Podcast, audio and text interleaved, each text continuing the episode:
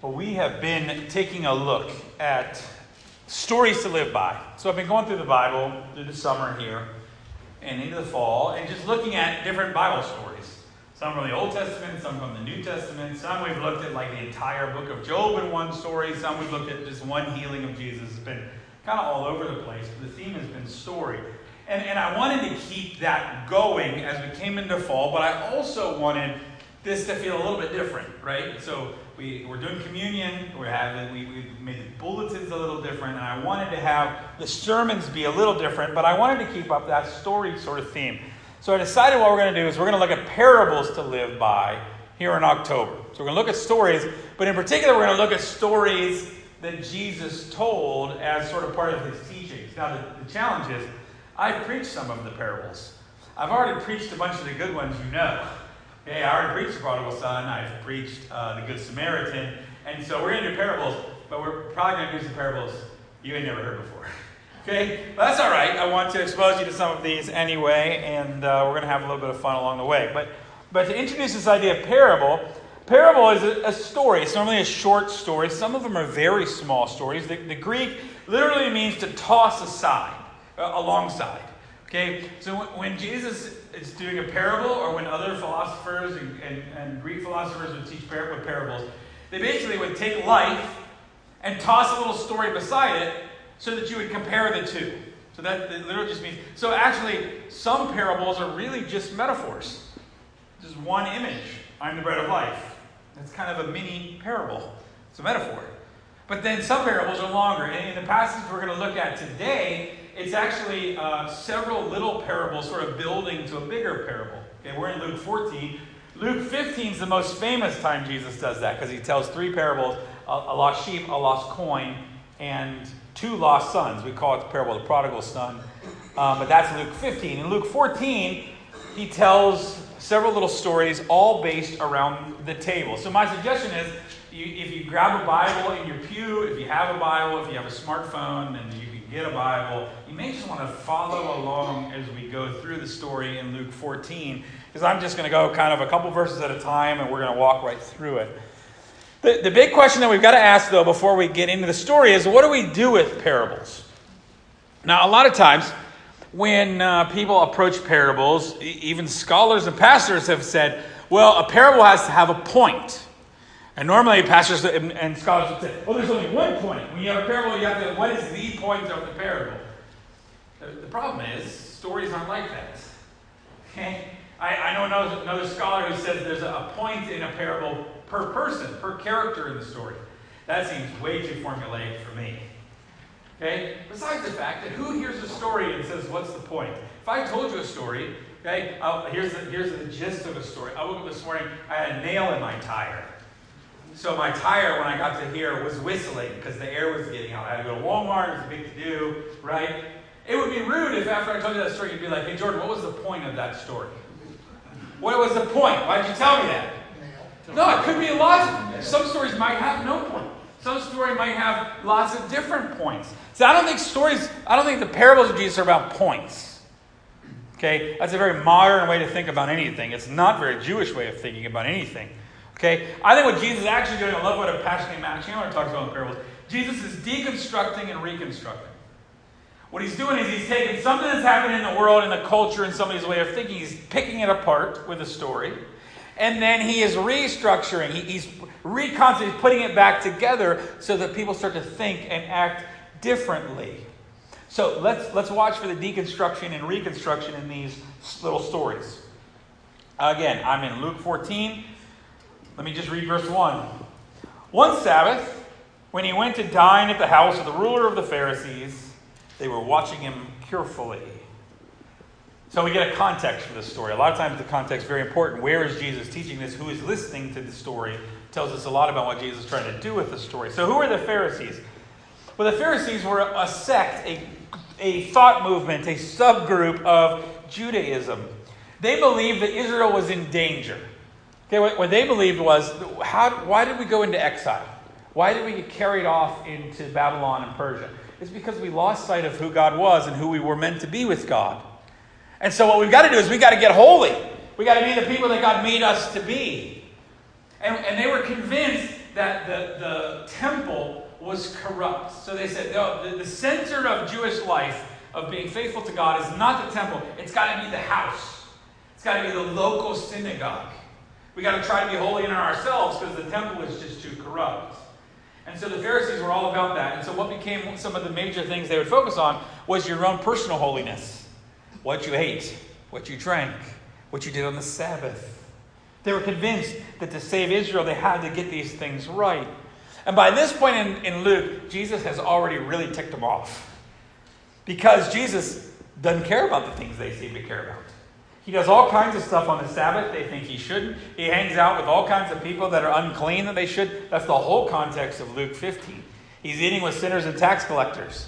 Why would you eat with those people? To eat with somebody is to welcome them. Why would you welcome somebody who's a sinner, who, who isn't right with God? See, that's dangerous for all of Israel if we don't live proper kinds of lives. So the Pharisees are very, very serious. We know of one important one. His name was Saul. We also call him Paul. And he was a pretty serious dude. And they did not like Jesus. But this Pharisee invites Jesus over for a big Sabbath meal. And the text tells us that they're watching him. Like, like bring your enemies closer almost. Right? Friends close, enemies closer. Like, let's get Jesus in here. So that's the context. We're at a meal. Also, Jesus' popularity is growing. So maybe they want to understand what's going on here. Verse 2 Behold, there was a man before him who had dropsy. Jesus responded to the, to the lawyers and Pharisees, saying, Is it lawful to heal on Sabbath or not? But they remained silent. So he took him and healed him and sent him away. And he said to them, Which of you, having a son or an ox that has fallen into a well on a Sabbath day, will not immediately pull him out? And they could not reply to this, to these things. Okay, dropsy is an old term. We don't use it anymore, but it, it was a term for soft tissue that swells up. Okay, when you. Now nobody says that because what we actually say is the cause of whatever that is. Okay, so if you've ever been around somebody with congestive heart failure, their heart doesn't pump enough to move the fluid, so they puff up. A lot of times your legs first, right? That so there's all kinds of things that can do that, but that was generally in those days called dropsy. And Jesus turns to the Pharisee and asks them a brilliant question. He says, Is it lawful to heal on the Sabbath or not? Well, I have news for you. There's no rules about healing on the Sabbath. Okay? The, this, none of the Pharisees are having this problem. Like, oh no, I only heal on Mondays because I can't heal on other days and I'm not allowed to heal on the Sabbath, right? There's no rule for healing on the Sabbath. Okay? What's the problem? The, the problem for them isn't the Sabbath part, it's the healing part. They aren't healing anybody. There's no rule for this. And so they can't say, no, you're not allowed to heal. Who's going to tell somebody that can heal that they're not allowed to heal? That's a ridiculous assumption. So Jesus heals the person and then pushes them even further. And he says, if you have a son, or you have an animal, you have an ox, and he falls in a well, do you wait till Monday to pick him up? You just leave them in there. Like, oh no, I can't work. Can't dig them out on a, on a it would have been Sabbath, right? So in those days it was Saturday. But I'm not waiting until Monday. I'm going to get that person. See, what he understands is that the people are more important than the rules, but that is not where the Pharisee mentality is. So they can't even reply. They can't even say anything to him. So that's a, like kind of a mini parable, right? Now, the text says, verse 7 now he told a parable to those who were invited when he noticed how they chose the places of honor, saying to them, Now let, us pick up, let, let's make sure we're understanding what Jesus is deconstructing here. In the Roman Empire, where you sat at a meal, at a banquet, was everything. Very similar to middle school uh, lunchroom right? You got a cool table, and you got the non-cool table, and you got the, the nerds over here, and you got the right. Everybody sorted into their categories, at a meal. And the, the closer you sat to the host at the head of the table, the more important you were. And then, so, so what you would do is you this is, a, this is a culture based in shame, avoiding shame, and then keeping everybody else shamed where they should be. And so the goal was you want to sit close to the host, and so you're fighting for position. And then you didn't want to sit in the back of the room or down the hall because then you were really an outsider, right? So there's this jostling. Like, where do I stand? In fact, I, I begin to wonder as we read these stories if maybe Jesus is critical of this in particular because of how the host invited him to this party. But we'll get to that. So, uh, Jesus notices this jostling. He tells this parable. When you are invited by someone to a wedding feast, do not sit at the place of honor, lest someone more distinguished than you be invited in by him. And he who invited you both will come to you and say, Give your place to this person. And then you will begin with shame to take the lowest place. But when you're invited, go sit in the lowest place. So that when your host comes, he may say to you, Friend, move up higher. Then you will be honored in the presence of all who sit at table with you. For everyone who exalts himself will be humbled, and he who humbles himself will be exalted. It, part of what Jesus is always doing in the parables is trying to teach the upside downness of this kingdom. The last, no, they're, they're not. They're going to be first. Not the first. The first are going to be last. You know what I mean? You want to you want to keep your life? Oh, you got to lose your life. There's, a, there's an upside downness. There's a backwardsness to God's kingdom that doesn't work the way people expect it to. So what does he say? He said, when you go to the party, don't try to sit at the head table, because then you're going to get embarrassed when somebody more important comes from you, and then you got to scoot down. And then you got to scoot down again for somebody more important, and then you've been asked to scoot down three times, and now you look bad in front of everybody. Go sit in the back of the room. So that when the host sees you and welcomes you, say, hey, come on up here. And you, now you're honored in front. See, you're, you're going to actually be honored if you take the lower seat. See, there's an important theme going on here. It comes out of the Old Testament, places like Isaiah 25, that when the Messiah comes, that he was going to host a banquet, a banquet of peace, where, where, the, where in prosperity, so that all Israel will understand when the Messiah comes, there's going to be this big banquet. And I hope you're already starting to think banquet. Jesus hosted it. We're going to have a banquet later. And, and then Revelation ends with a banquet, right? There's this giant banquet going to take place. So uh, Jesus already started to pick up on this theme. But you know what really matters is where you sit at the big banquet. this little piddly stuff you guys are into isn't going to do much. Then he, Jesus turns, so he, he's, he's talked to the crowd. Now he's going to talk to the person who invited him. He said, when you give a dinner or a banquet, do not invite your friends, your brothers, your relatives, your rich neighbors, lest they also invite you in return and you be repaid. When you give a feast, invite the poor, the crippled, the lame, the blind. You'll be blessed, because they cannot repay you, for you will be repaid at the resurrection of the just. So, in this shame culture, part of how you got ahead was how who you invited, right? And if you invited somebody, reciprocity is a very important thing in a shame culture. So if I invite you to a wedding, you better invite me to your wedding. So when I want to get ahead, what do I do? I invite the most important people to my banquet so that when they have a banquet, they have to invite me, and now I've upped my standing. And I look good because I have all these important people that were at my, my feast. What did Jesus say? No. No, don't do don't do that. Invite, who does he say? The crippled, the poor, the lame, and the blind. Why? Because you get no gain in standing from inviting those people. I think what Jesus is doing is he's reading the room. And he looks around and he's saying, Hey, I got a lot of pretty important people here.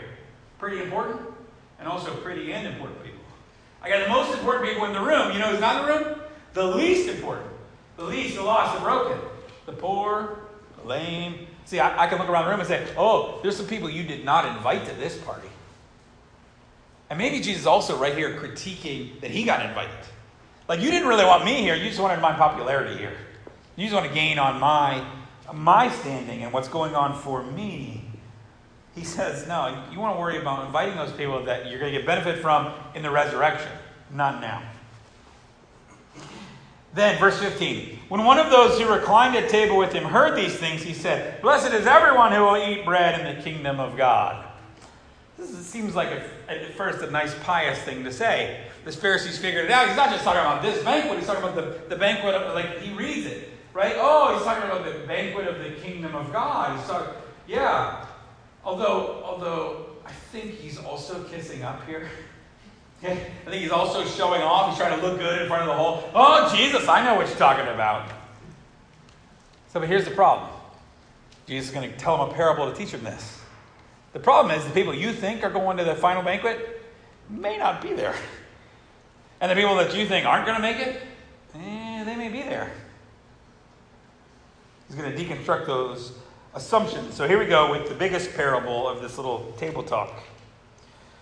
But he said to him, A man once gave a great banquet and invited many. At the time for the banquet, he sent his servant to say to all those who were invited, Come, for everything is now ready. But they all alike began to make excuses. The first said to him, I bought a field. I must go out and see it. Please have me excused. Another said, I bought five yoke of oxen. I, go to examine them. Please have me excused. And another said, I, I married a wife, and therefore I cannot come. So the servant came and reported these things to the master. Then the master of the house became so angry that he sent his servant and he said, Go out quickly to the streets and the lanes of the city. Bring the poor and the crippled and the blind and the lame. That list sounds familiar, right? Jesus already mentioned those people. And the servant said, Sir, we, what you have commanded has already been done. There's still room. And the master said, Well, go to the highways, the hedges, and compel people to come in, that my house may be filled. For I tell you, none of those men who, who were invited shall taste my banquet. So here's the story Jesus tells about a man who has invited a bunch of people. And apparently there's a two, two invite process, right? It's like earlier save the date where you know this is coming, and then the servants go out to actually tell you, okay, party's on, let's do this. Okay? But well, we get some excuses, right? Oh, I have a, I bought a field I got to go see. I just bought some oxen. I need to go look at them. I got married and I can't come. Those, at first glance, seem like okay. You got work to do. I understand work. You got you got work to do. You, you, got, you got a family to take care of. I get those things. But but notice notice a few things about this, right? Okay, you bought a field. You got to go see it. You didn't look at it before you bought it. Right? In those days, that's, that, this, this really might be a lie. Because to buy something, you had to write in the contract what all was on the field. Means you had to look at it. You had to go write it down. You mean to tell me you bought a field, you bought property, you didn't look at it? You, uh, uh you bought, uh, this person bought oxen. Now he's got to go see him. You bought a car, you didn't even look at it. You bought a car, you didn't even go see it. And how about this married person? I got married, I can't come. Yeah, bring your wife.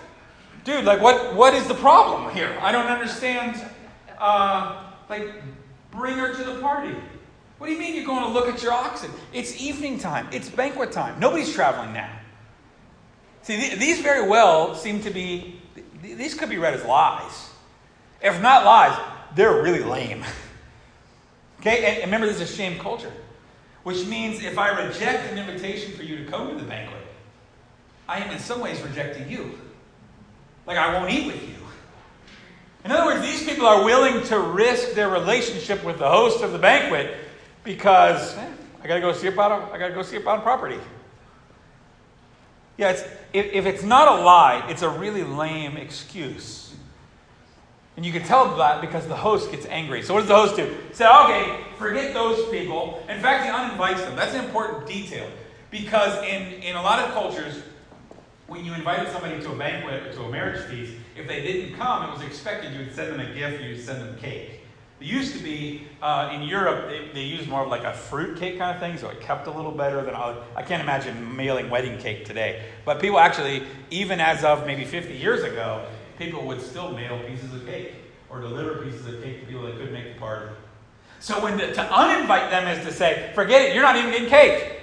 You're not even getting a gift. You're not even getting a thank you, a welcome. No, I'm not even excusing you. I'm uninviting you. And what does he say? Go out to the streets. Go out the streets and the lanes. Those are the local streets. Go all around town. Find anybody you can. We're having this party. We got food. Let's do this. The servants say, hey, we, we still got space. We got everybody we could. We still got space. And then what does he say? Go to the highways, the byways. Okay? Forget my community. Go to the next community next door. Get people that are traveling on Route 376. Bring them in here. We got a party. We're going to rock this place. Why? Because those who were invited aren't even going to get to taste the banquet. You see what Jesus has done? He has totally critiqued the Pharisees right here. Okay? Like, okay, you think you're in. You think you're in on this blank banquet. And you were invited.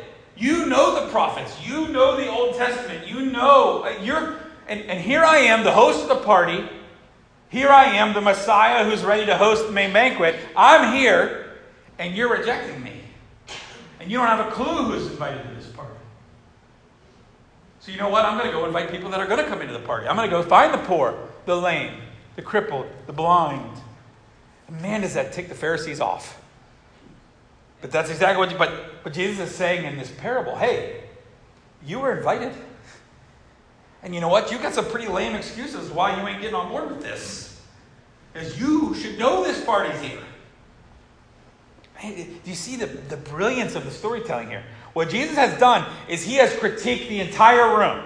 He critiqued the seating arrangements, then he critiqued the host, now he's critiquing the Pharisees themselves. He is set up in these stories who he is and who they should treat him as and how they are missing the boat. So the story has two faces, right? We, we can see the critique, but you also see the amazing grace and love that Jesus has. Like, okay, you religious people that should know this, you're going to reject it. Well, guess what? I'm going to go find anybody else that's willing to go into this party. Everybody's invited to this party. And you were, and you're missing it. Your lame excuses are going to keep you out of this party, but I'm going to go get the people you don't want in this party, and they're going to come in. See, so what's the point of these stories? Gosh, what, I can make a bunch of points. I can make, uh, there's more points. Maybe what we should ask is a bunch of questions. Let me give you a few. In what ways have you made faith more about following rules instead of following Jesus? How much energy do you spend trying to be seen as important and hang out with those who look important? And what could you do with your life if you stopped all those efforts and just did what Jesus asked you to do and loved who Jesus asked you to love? Where do you need to be more humble? Where do you need to not care what all these other people think? Where in your life are you giving time and energy to those people who will never give anything back to you? Like, who are you loving for the sake of loving them, not for what you get out of them? Who are the lame, the blind, the crippled, the poor, in your life? Where are those people you're ignoring? What are the lame excuses you're giving to Jesus? Where you're being dishonest with Him or you're being dishonest with yourself instead of loving the people that God has called you to love. And man, this is so hard for churches. Because so often for churches, we like to love the people that will give us something. Like the, like we want we want good church members. You know, we want people who can fill our plates and can volunteer and can no, but what if, what if Jesus called us to love people that can't give us anything? Actually, maybe those are exactly the people we need to be first striving for. It's so easy for churches, for Christians to love people for something you get rather than just loving them. And today is World Communion Sunday. Sunday started, by the way, at Shadyside Presbyterian Church in Pittsburgh, and, and where a number of denominations around the world make sure that they do communion on this day. And, and that's, that's so powerful. It's one of my favorite Sundays. Because in the end, we, we're reminded that not every church has what we have. Not every Christian is living the life that we are living. So as we prepare for communion, remember what this banquet is, because what this really is is an appetizer for the big banquet coming at the end of time. This is, a, this is an appetizer, a little, little sampling of the banquet to come at the resurrection of the just, in Jesus' words. All are invited. So, who are we inviting to be there with us?